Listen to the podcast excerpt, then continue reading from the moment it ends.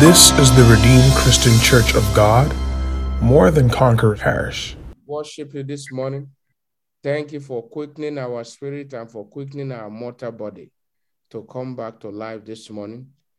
Thank you. We all slept like dead men and dead women over the night, but you woke us up. You quicken our body back to life. We are grateful. We are grateful, Holy Spirit, for sustaining us, our families, and your church. Thank you for yesterday's revival hour. Thank you for today, revival hour. Thank you for, for, for protection. Thank you for answer to prayer. Thank you for reviving us daily. Thank you for your word that you're bringing unto us this morning, Holy Spirit. Lord, like your people have come, I have come.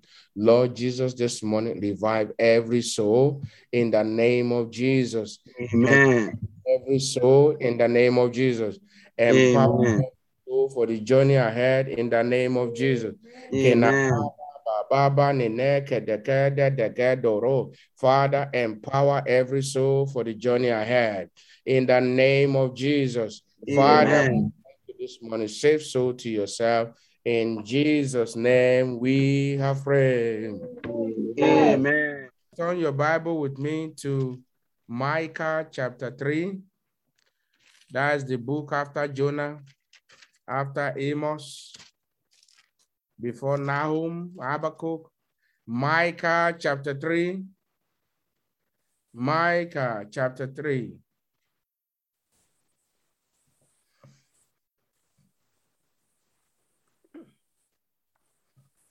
Verse 3, I mean, verse 7 and 8, and also Zechariah chapter 4. But we'll read Micah 4. Then shall the seers be ashamed and the diviners confounded. Yea, they shall all cover their lips, for there is no answer of God. You, you are not in that category. I say you are not in that category. Yes, that's talking about the fake prophet. Now, but see what happened to you and I. Verse 8. But truly, I am full of power. I want you to unmute your device and say it three times. Say, I am full of power. I am full I am full of power. I am full of am full of power. I am full of power. So he said, verse, he said, but truly I am full of power. So as you go out today, let that be ringing in your in your mind, in your speech. I am full of power. If the enemy tells you you cannot do it, tell the enemy, I am full of power. Yes. He said, but truly I am full of power by the Spirit of the Lord and of judgment and of might to declare unto Jacob his transgression and to Israel his sin. Again, tell your neighbor, find three neighbor, tell them you are full of power. You are full of power. You are full of power. You are full of power. Hallelujah. Now, if you move uh, three chapters, I mean, three books uh, uh, ahead, you find uh, Zechariah. Zechariah chapter 4 from verse from verse um, 6. Zechariah chapter 4 from verse 6. Then he answered and spake unto me, saying, This is the word of the Lord unto David. Okwemi, you put your name there. This is the word of the Lord unto Jesus' house, inner city outreach, saying, Not by power, not by might, not by power, but by my spirit. Say, but by my spirit. Say, but by my spirit. Yes, not by power, not by my. It's not by power, it's not by power. By my spirit, says the Lord. This mountain, this mountain must be removed, must be removed, must be removed in Jesus' name. This mountain must be removed. My must be free, says the Hallelujah. We have been looking at the series uh, preparing for rapture. So this morning, God is going to be opening our eyes to understand uh, the topic empowered for for the journey ahead by the Spirit, by the Holy Spirit, empowered for the journey ahead by the Spirit, which is the Holy Spirit. Now, from where we read in the book of Micah, chapter 3, verse 8, 7 to 8, and also the book of Zechariah, chapter 4, verse 6, we see there that the Bible uh, made mention of the Spirit, of the Spirit. That Spirit is the Spirit of the living God.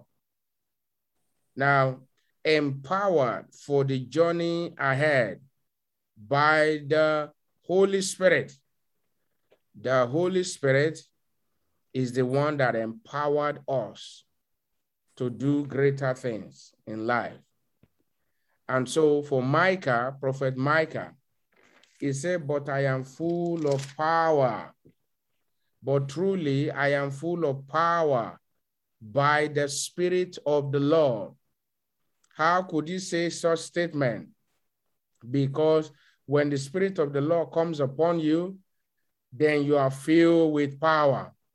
When the Spirit of the Lord comes upon you, then you are no longer the same. And that power signifies divine ability, divine ability to do something, maybe to strength, to carry something, like the unusual strength that came upon Samson, or the unusual grace and courage and boldness that came upon David, the 17 year old boy, confronting the big Goliath, and he pulled his hair down.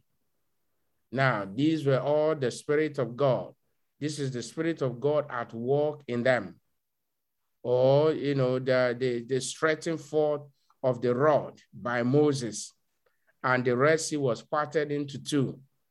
This is by the Spirit of the law. The Spirit of the law causes the, the east wind to blow and parted the water into two. The same Spirit of the law parted River Jordan several times.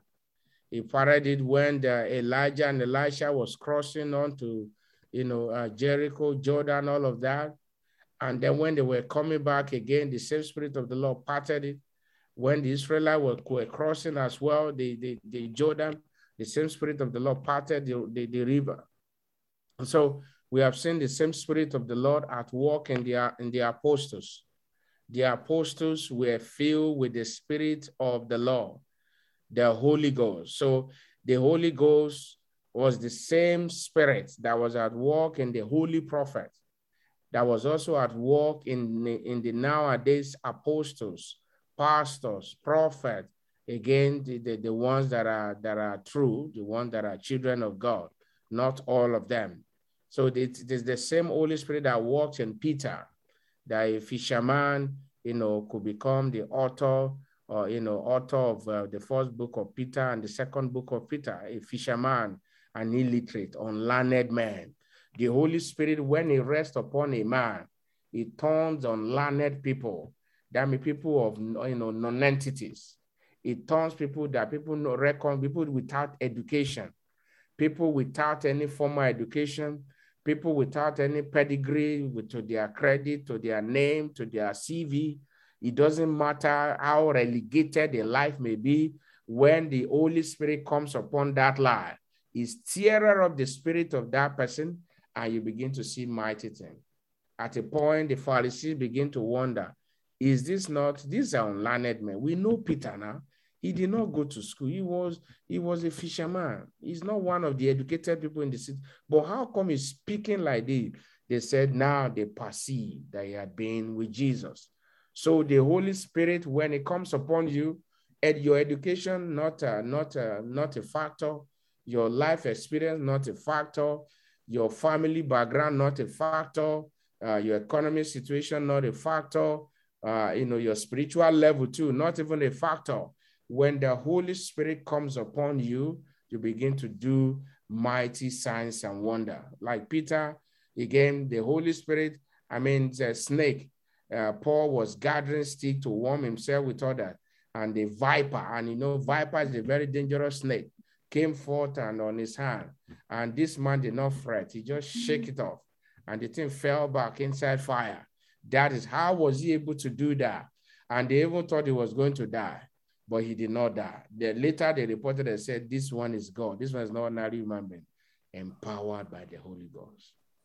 So all of the exploit that we saw, the transition of Elijah from, from this war with the chariot of fire, the Holy Ghost was at war. The, the sudden transportation of Philip from one place to Asas, uh, Thomas, and where, he, where, you know, where the Spirit took him to beside the Ethiopian, you know, by the Spirit of God, the Spirit of God, the Spirit of God. So everything from Genesis to Revelation, the Holy Spirit is behind them. Now, the other thing that I want you to keep in mind as a way of introduction on this new series is that you see, the Holy Spirit, every character you study in the Bible, every character that did exploit for God, the Holy Spirit was behind it. There is none from Genesis to Revelation that the Holy Spirit was not involved. Are you talking about, um, you know, the creation of Adam?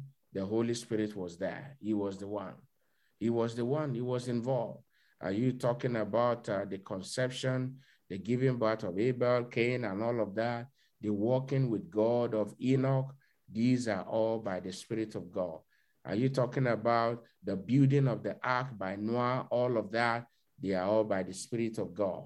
The Abraham separated in his father's house and the leading of Abraham and all and so on and so forth. The Holy Spirit was behind them all.